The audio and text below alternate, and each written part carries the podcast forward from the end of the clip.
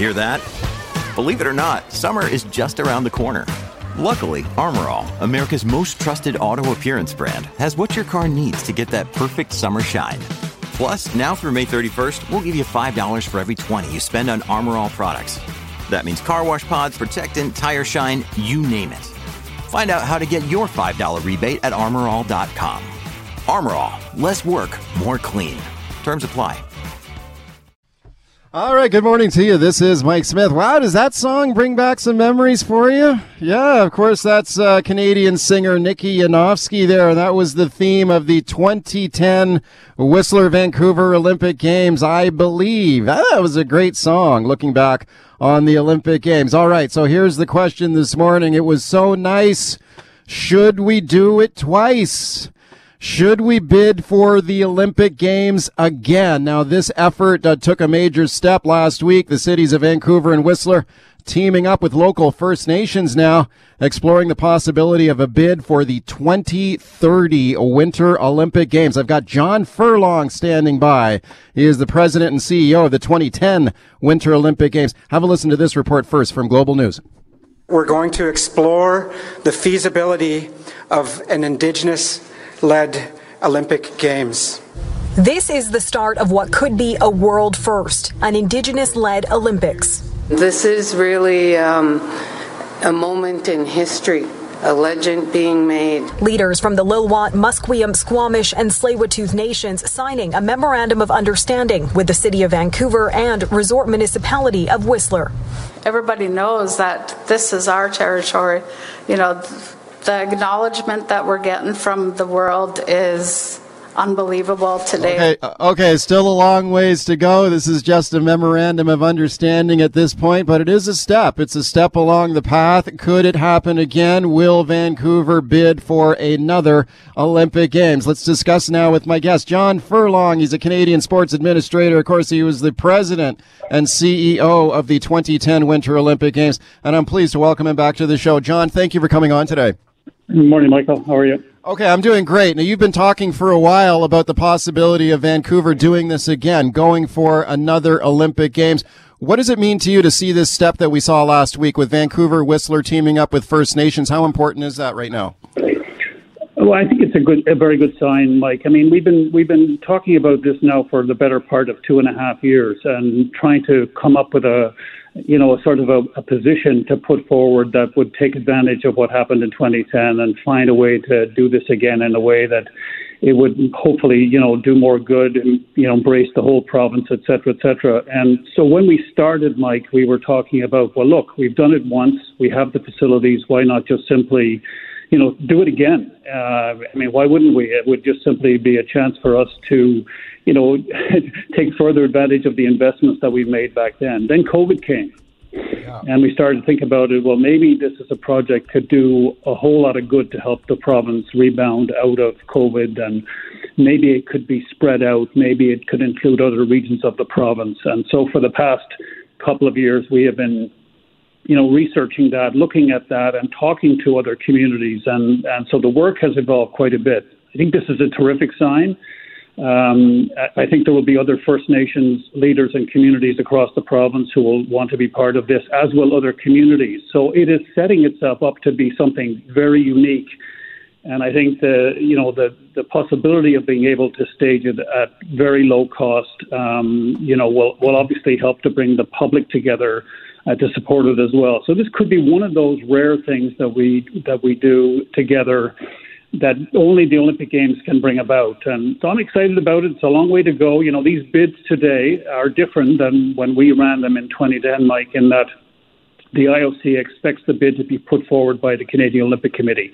So they're in the pole position and they have to decide, you know, how this is all going to be set up, how it's going to be structured, what the concept is going to look like, and, and so on. What's really good for them is the number of hands that are in the air of people who are saying, count me in, we want right. to do this. So I think we're in a better position today than we were at this time going back to the 2010 uh, yeah, project. It, does seem to be sort of gaining steam, especially after this announcement last week. When you take a look, uh, look for looking forward to the 2030 Winter Olympic Games, John, like who are the the com- who's the competition here? Like what other cities have expressed interest in hosting these games to this point?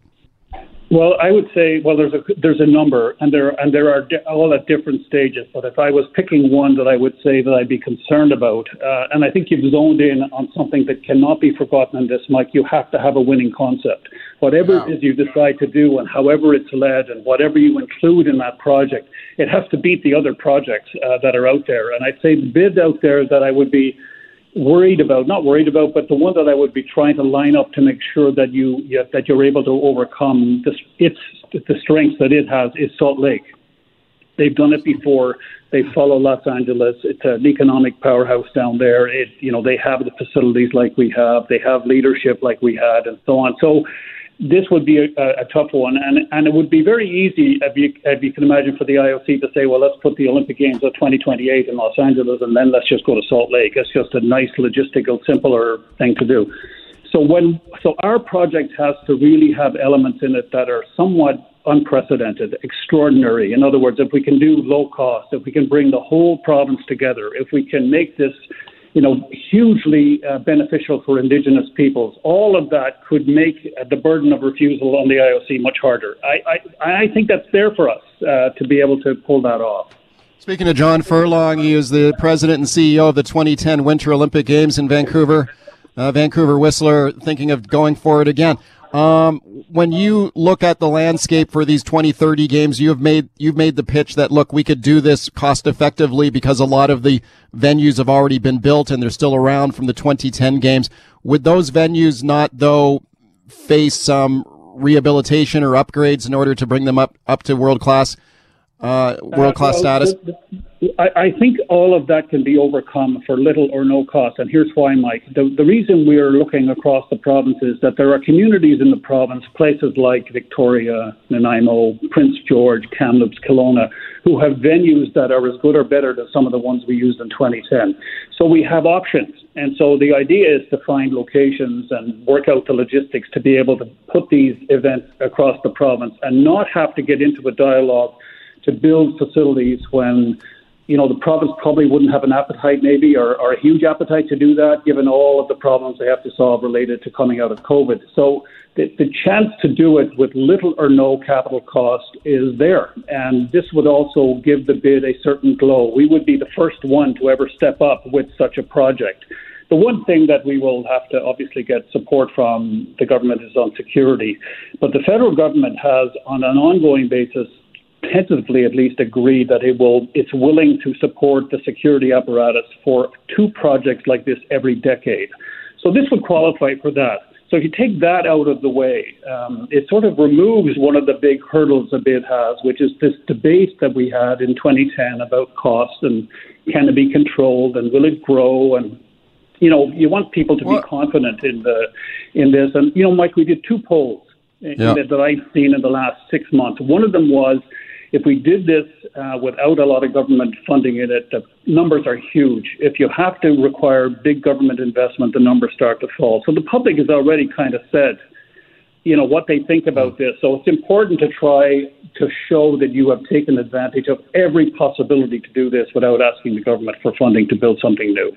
Speaking to John Furlong about another possible Olympics bid, what about the Athletes Village? We had the Athletes Village in Vancouver has now been turned into condos. Wouldn't you have to build a new Athletes Village?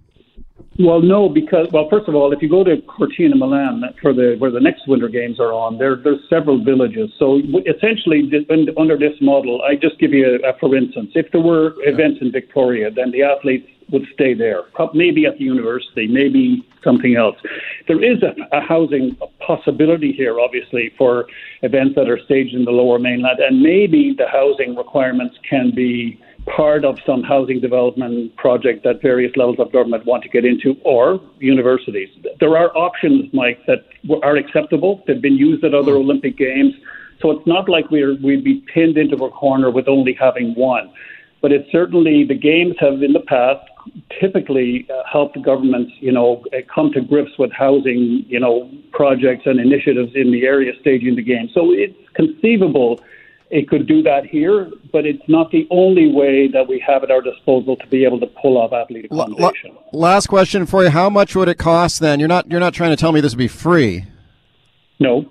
How, mu- how much would it be? What I'm saying is, first of all, that for, for the most part, this would be private sector. Most for the most part, and and it is conceivable there may be you know some venues that require some treatment, but nothing like the scale, not even close to the scale of what we've seen in the past. This would, I, I, I mean, I think the guys that are working on the project now, the the experts that are sort of dealing with some of the these are the best people in the world to have on this project and I think that they will bring forward a project that the public will probably find to be quite endearing. So I think there's a really good chance that we can actually pull that off. Thanks for coming on today. I appreciate it a lot. You bet. All right, welcome back to the show. Let's talk about speeding now. If you're a lead foot driver, uh, you get whacked up, racked up for speeding. That can be an expensive proposition. If you take a look at the penalties for speeding in British Columbia, and then on top of that, on top of a fine, you can get ICBC penalty points on your auto insurance. It can get very expensive very quickly. But think about this now. Are speeding fines in British Columbia fair? Are they too high, especially for drivers who are low income? Let's talk about that now with my guest, Kyla Lee. She's a lawyer with Acumen Law. She specializes in driving law, and I'm very pleased to welcome her back. Hi, Kyla. Hi, Mike. Thanks for having me back. Okay, so let's first of all, Kyla, let's talk about how much it does cost if you get caught speeding in British Columbia. How much are the fines? Uh, well, it depends on which type of speeding ticket you get. For a regular speeding ticket, uh, it's $138. If it's uh, 21 kilometers to 30 or to 40 kilometers an hour over the limit, uh, it's $196. And for uh, 40 kilometers and up, it's $368. And if you're 60 kilometers over, uh, it's 400 and, uh, I think $486. Well, what about excessive speed? Those are the 368 and 486. Yeah. fines. Okay. And then that's just to start, right? Like if you get caught really booking it and you get charged with excessive speed, you get points on your record too? There are three points for Yeah. any of the speeding tickets, and for excessive speed, it's also considered a high risk offense. So you'll also get a driver risk premium of Oh. $320 a year for three years. Okay. So it's a double whammy on your insurance then.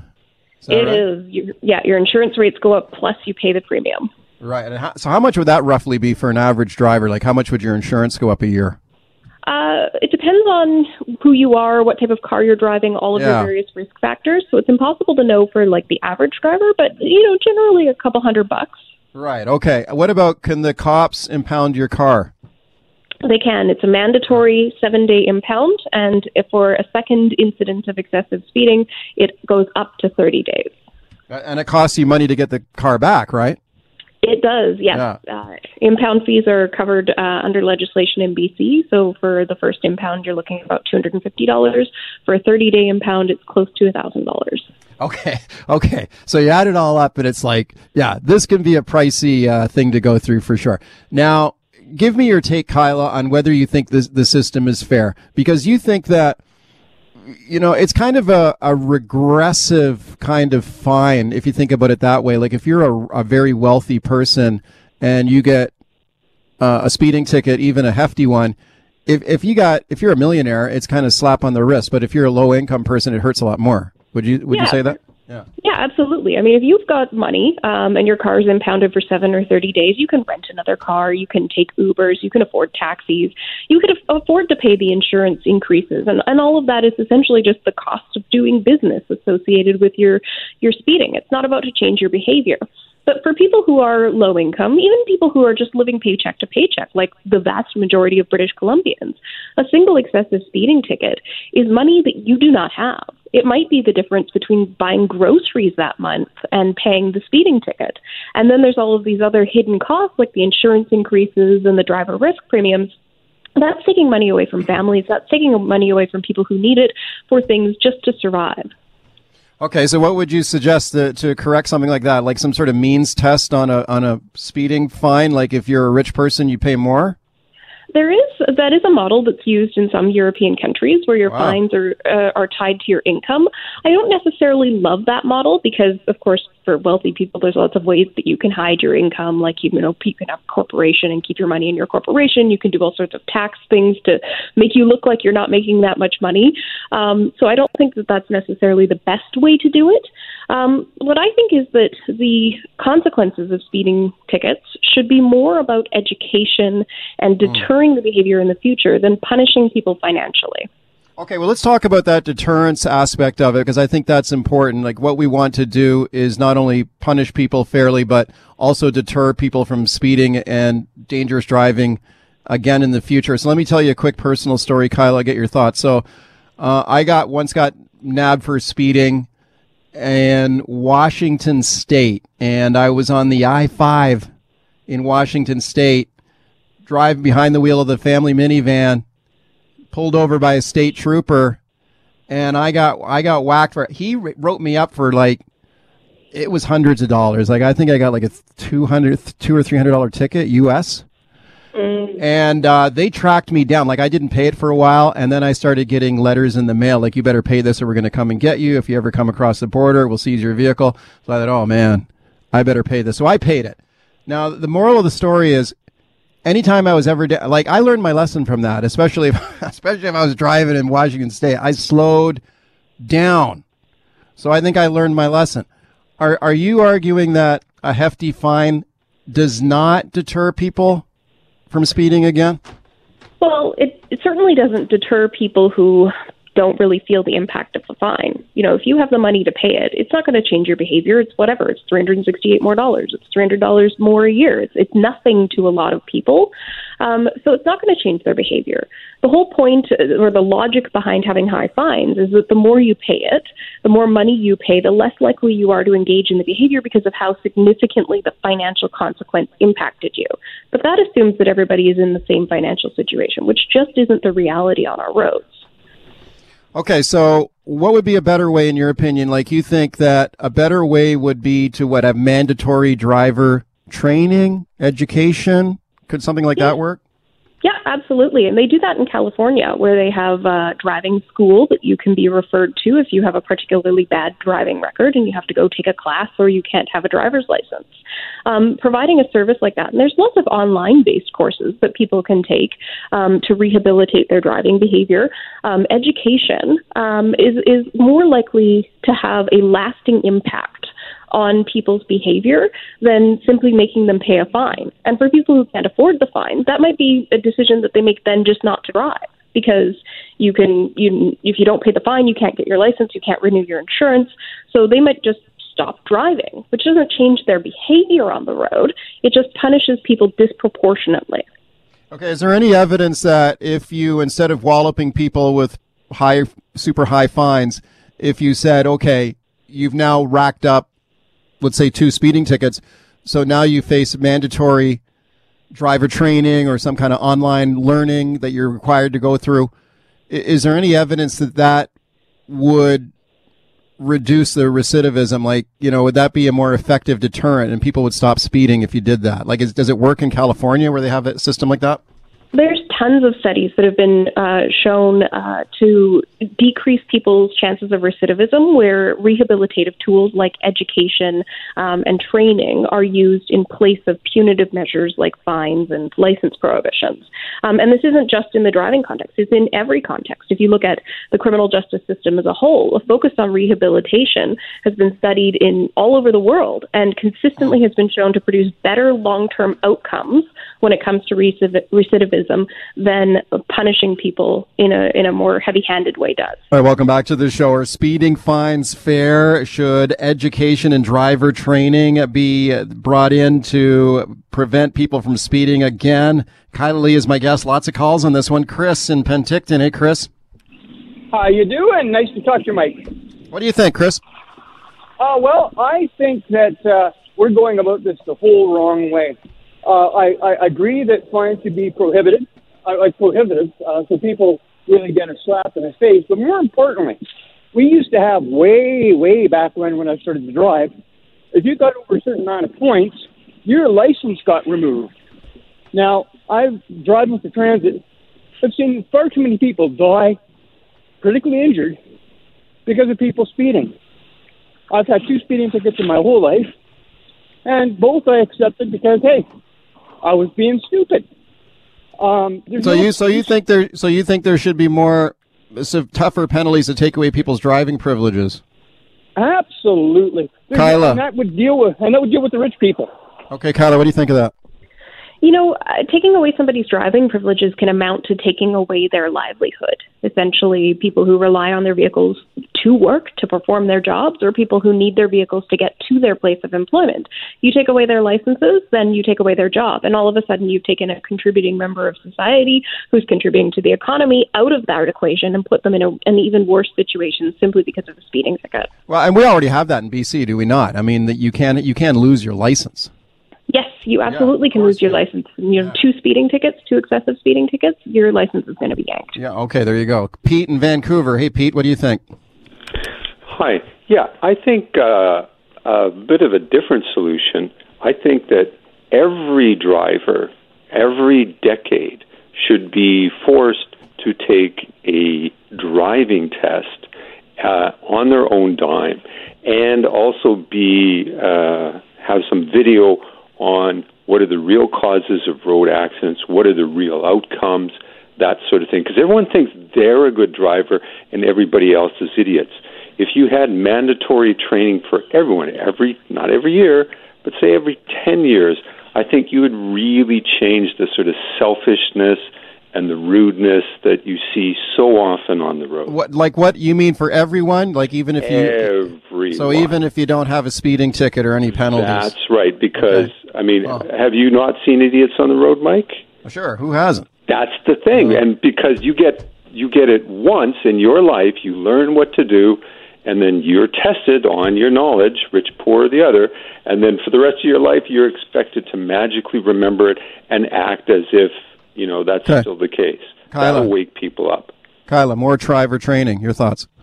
You know, I think now that we have much more available technology for training, we can do courses online. We can offer courses to massive numbers of people at a time over platforms like Zoom or MS Teams.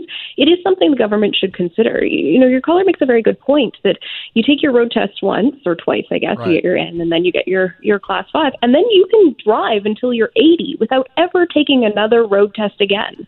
Yeah. Yeah. No, it's true. Manny on the line in Vancouver. Hi. Yes, I uh, I agree that the penalties should be stricter, and I, I'll explain to you in, in a couple of seconds. I'm from Europe, and there, from my country, where I was born, if if the speed is 80, if you go at 81, you get a fine, and if you go at 85, the fine is the is the same price. But if you go at like say at 86, the the, the ticket uh, doubles up. And nobody complains that it's a tax grab for the government. The, I, I don't agree with the, what the guy say that every 10 years. So- no, you're so the- supposed to be good at what you are. So the fines are higher in Europe. Is that what you're telling me? Yes, Kyla. and they can, uh, they can double up too, easy. Kyla. The license consequences in Europe are very different than they are here, so the, the fines are really the only uh, deterrent that's being used. And again, some European countries scale the fines associated to your income, but people in Europe also have more of an opportunity to drive a lot more quickly uh, with places like the Autobahn. So those people who feel the need to speed can get that out in areas where there's just no speed limit at all. Kelly and Ladner. Hi, Kelly. Oh, hi. I just uh, I was reiterating the fellow before the last caller that there should be retesting and take people to the hospital or show them on video what speeding and accidents can do. You know, it's a very selfish um, attitude to just think you can go 110 in a 60. Thank you, Kelly. I've heard a lot of arguments for, for more testing and more training for sure. Let's squeeze another one in here. Miles calling from Chase. Hi, Miles.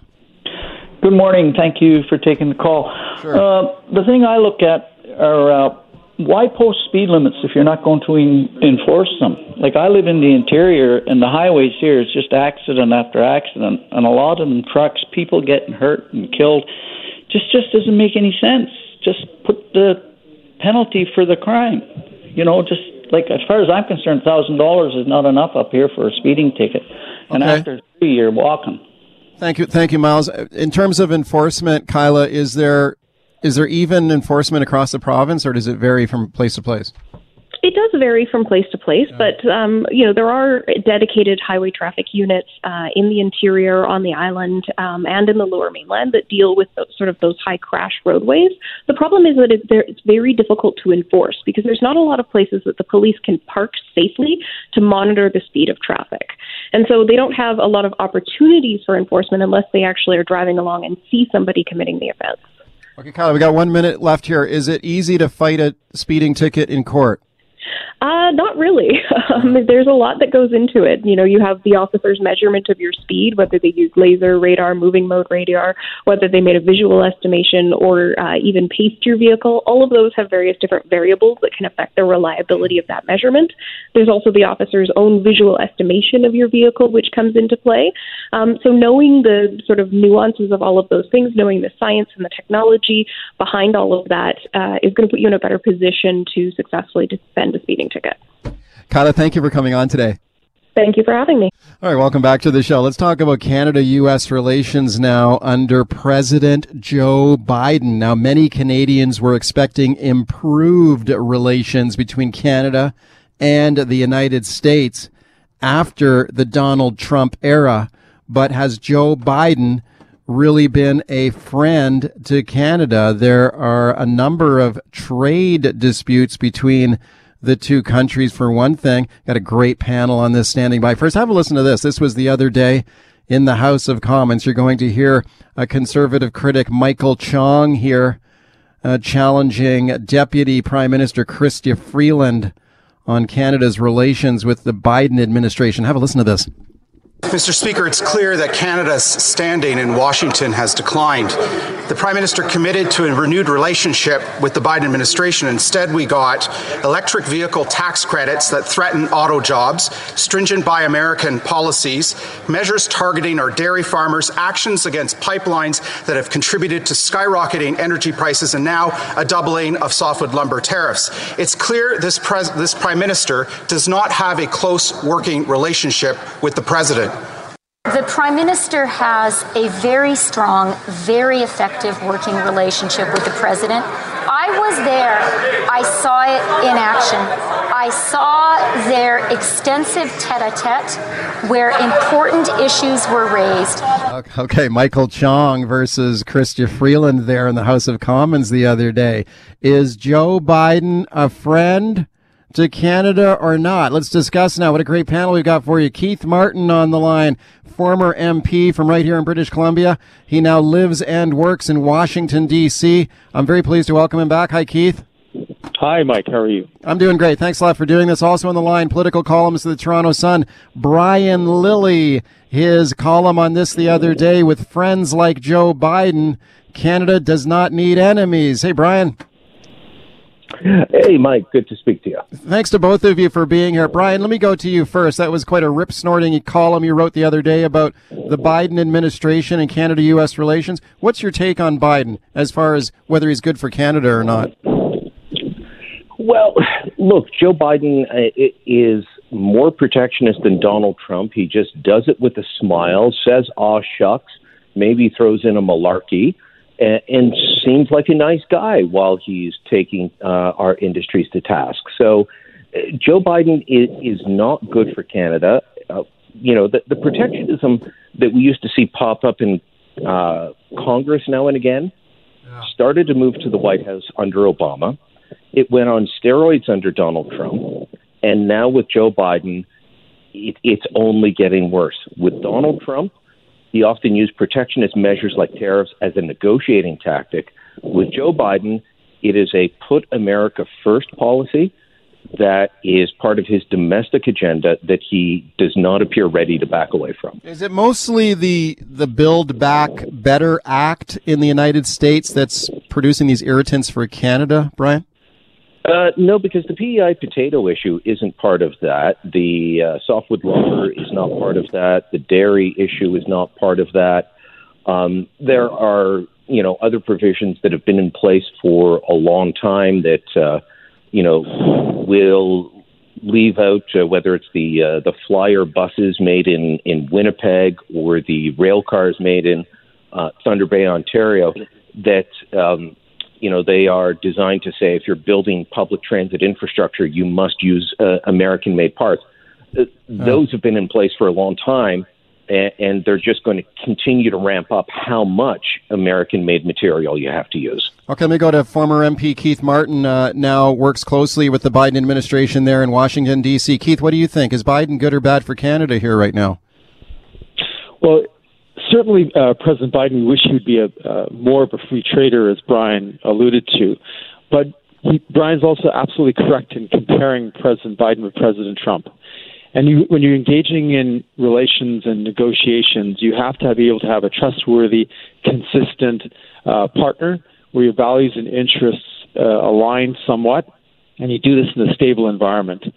And you don't have friends in politics. You use your power to suit the interests of your own country. So, across economics, defense, health, and the environment, the big ticket items that we're dealing with now, Biden, by by a million miles, is head and shoulders above President Trump. President Trump essentially threw a grenade in the international relations that we all share, which we know are really important to deal with everything from economic interest to climate change and to defense. President Biden has brought the United States back into the World Health Organization, back into the and strengthened the World Trade Organization. The United States has done more for the COVID 19 pandemic than all other countries combined. We're actually collaborating as President uh, Trump, uh, sorry, President Biden and Prime Minister Trudeau have done on a number of areas in terms of economics. Certainly, we hope, as Brian said, that there'd be a greater uh, element of free trade, but that's the area of negotiations that you have. But across economics, defense, health, and the environment, uh, President uh, Biden is head and shoulders above President Trump and is Brian, a better partner for Canada. Brian Lilley, what do you think of that? Well, I, I I'm not going to um, defend uh, President Trump's record. It, he was not great for Canada. Uh, I'll agree with uh, my old friend Keith. Uh, Keith, by the way, um, you used to wear cardigans into the House of Commons to keep warm because you're a West Coaster and you didn't like the cold. I'm I'm here at the Ontario Legislature today, zipped up just like you, with a a nice uh, cardigan on to keep myself warm. Uh, look, Trump was not great for international relations. Everything Keith said was was accurate. Biden is, in my view, making a show of it, but there's not a lot of uh, change in some ways. I'll give an example. We thought that um, with Canada being short of vaccinations and the U.S. having a stockpile, that perhaps we would end up being able to get vaccines sooner uh, through American sources, especially if you recall early on, Europe started canceling our orders. And we thought, well, maybe the U.S. will help. They were tens of millions in stockpile, and Biden wouldn't give any. In fact, he only gave us some AstraZeneca because the Americans weren't using it and it was going to expire. And but the deal was we had to send him our AstraZeneca that we got later on. So you know the the idea that we are the Americans' best friends and that things are going to go great, and especially if there's a Democrat in the White House simply isn't true. And I'd just like to disabuse Canadians of that notion. Something Keith said a moment ago was completely accurate. You don't have friends in politics, you have ways of using your power or your influence to get to the outcome that you want. The idea that the Americans are our friends or Democrats are nicer to us just isn't true, yet it lives on in the Canadian imagination. Talking about U.S. President Joe Biden, whether he's a friend to Canada, my guests are Keith Martin and Brian Lilley. Keith, you move in the circle there of international relations in Washington, D.C. I'm sure you've got your finger on the pulse on, on the relations between our two countries. Like, what is the buzz that you're hearing in Washington, D.C. with a lot of these trade disputes going on right now? Is, is this considered just sort of normal operating procedure? Like, you know, I've been I've been covering uh, softwood lumber disputes for the last thirty years here between British Columbia and the United States. It just never seems to end. Or do, is this just sort of situation normal, or are people concerned about it? Well, nothing is normal down here uh, anymore, um, Mike. I can assure you of that. Uh, this country here is, and I, I'm about a kilometer north of the White House. So I've been watching this play out over over nearly nine years, and this country is being torn apart internally. And if you look at the role that President Trump played in what is happening, has happened, and is happening in this country, President Trump is being is is undermining the very foundations of democracy in this country. And Brian will appreciate the fact that you've got to have a stable, reliable, trustworthy partner, even if you're going to disagree on, on things. That's not what Mr. Trump has done and what he's doing right now. He's actually undermining the very foundations of democracy through fundamental issues of voting access, uh, and he's just uh, undermining the whole election process here. And that's critically important because an unstable United States, an unstable United States, is absolutely a, a threat to, to Canada and our ability to engage in the economics that Brian is mentioning. I want to bring up one thing on the economic side, though. Sure. When President Trump came in, you'll remember that the age of, age of uh, the the uh, APEC uh, uh, deal, the trade deal, that was meant to be able to work uh, in a multilateral way to deal with the issue of China. President Trump came in immediately and just blew that whole thing apart. That was a really consequential and damaging economic uh, threat to our country and indeed to the United States and, and, the world. And then finally, just on the issue of Russia, President Trump has been cozying up to him while the United while Russia has been undermining and attacking this country through cybersecurity. And our countries, the United States and Canada, do work very closely on cybersecurity on the military, as Brian knows very, very well. And that's a very strong relationship that continues to grow under President okay. Biden Br- and Prime Minister Trudeau. Brian, do you agree with Keith's take there on Trump that Trump continues to be a destabilizing force in the United States and that's bad for Canada? Do you agree with that? Oh, absolutely. Look, um, Trump got some good things right in his domestic policy, including economics and taxation, and he had employment for black and Hispanics down to the lowest level in decades, and that was good. On many other issues, he was horrible for allies like Canada. He was he, since he lost the election, he has been undermining the election. Uh, I still have people telling me that, well, you know, our election was stolen because of the voting machines, obviously put out by people who don't know that we don't use voting machines in this country. But that's the type of big lie that, that Trump continues to spread in the U.S. It has spillover effects into this country. You have to have faith in your democratic institutions. Um, and he's undermining that. I think it would be a disaster for the Republicans if he runs again in 2024, but he's obviously looking to do that. All right, welcome back as we continue talking Canada U.S. relations under U.S. President Joe Biden. Is Biden good or bad for Canada? My guests are Keith Martin, former MP. He now lives and works in Washington, D.C. Brian Lilley, political columnist at the Toronto Sun. Phone lines are open 604 280 9898, star 9898 on your cell. Let's go to your calls. Daryl in Coquitlam. Hi, Daryl. What do you think? Yeah, I have a, a question specifically uh, for Keith in Washington. Yeah. I'm, I'm a senior, and what I don't understand about the United States is why do they continuously review and bring back Roe versus Wade? That's from the mm. from the 70s. In Canada, that's all finished. Rights to abortion and, and women controlling their uh, their own bodies has been put to rest in this country. Why do the Americans keep going back at it? Keith. Yeah, that's a great question. And the rest of the world is moving towards, uh, thankfully, enabling women to uh, have safe, free uh, uh, abortions if they if they want to. This bears down into a, into a larger sort of cultural uh, divide here in the United States, where um, Protestant Christian movements and Catholics too, um, uh, and right of center people are using cultural and religious issues to divide the country and pursue uh, power, basically. They misinform the public. They hold up um, uh, cultural and religious issues uh, as ways to be able to bring people around those issues, and then they use that ability to mobilize those individuals to advance their political interests. That's why got the abortion issue, climate change, the mask wearing issue around the pandemic, um, marriage equality issues. Uh, they all are centered around these sort of values-based issues that are used for political gain. It's and it's really tragic because as you restrict abortion rates, two things happen. Number one, more women die. Second, you get more abortions. So it's it's a horrible situation here, and it's terrible to see this happening uh, in this country. It's an assault on women. It's assault on women's health. Well, thank you for the call. Let's squeeze in one more here. Dave on the line in Fanny Bay. Hi, Dave.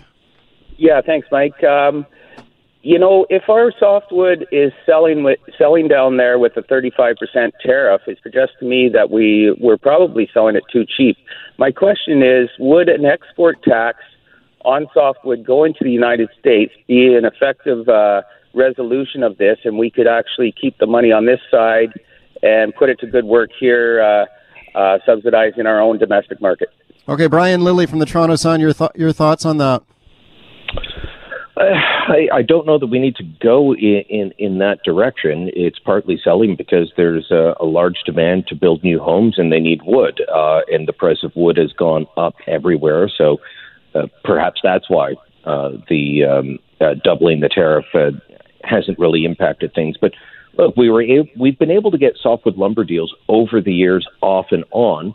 Um, the most recent one, Stephen Harper got in 2006. It expired in 2013. They extended it to 2015, and since then, uh, there's been no no deals, not with Obama, not with Trump, and not with Biden. So something's got to give. It, it took a lot of heavy lifting by bureaucrats, by politicos, to get the deal in 2006. That's what we need to get a deal now. Okay, we just got uh, one minute left. Keith Martin, do you think that these these trade disputes between Canada and the United States are going to be resolved, or do you see them getting worse and Canada retaliating and getting into trade wars? There'll be threats of retaliation, and they will be carried out unless their interests are met. But that's the, the, the role and the responsibility of Prime Minister Trudeau. He's doing that now with the electric vehicle subsidies here in the United States. That's the right thing to do. But this is the place where we negotiate. We don't agree on everything, and what we disagree on, we negotiate our way out of. And at the end of the day, though, we're our two countries are our closest trading partners, and uh, at least for us, and uh, closest allies, and that will continue into the future. Brian Lilley, 20 seconds. Do you think it's going to get better or worse? Uh, well, the Prime Minister Trudeau was thankfully talking this morning about how they have offered to have matching electric vehicle subsidies across the border. Let's hope that that works. Uh, Biden has some pushback inside his own country on what he's trying to do because of some of the measures. Let's hope this helps him get it through.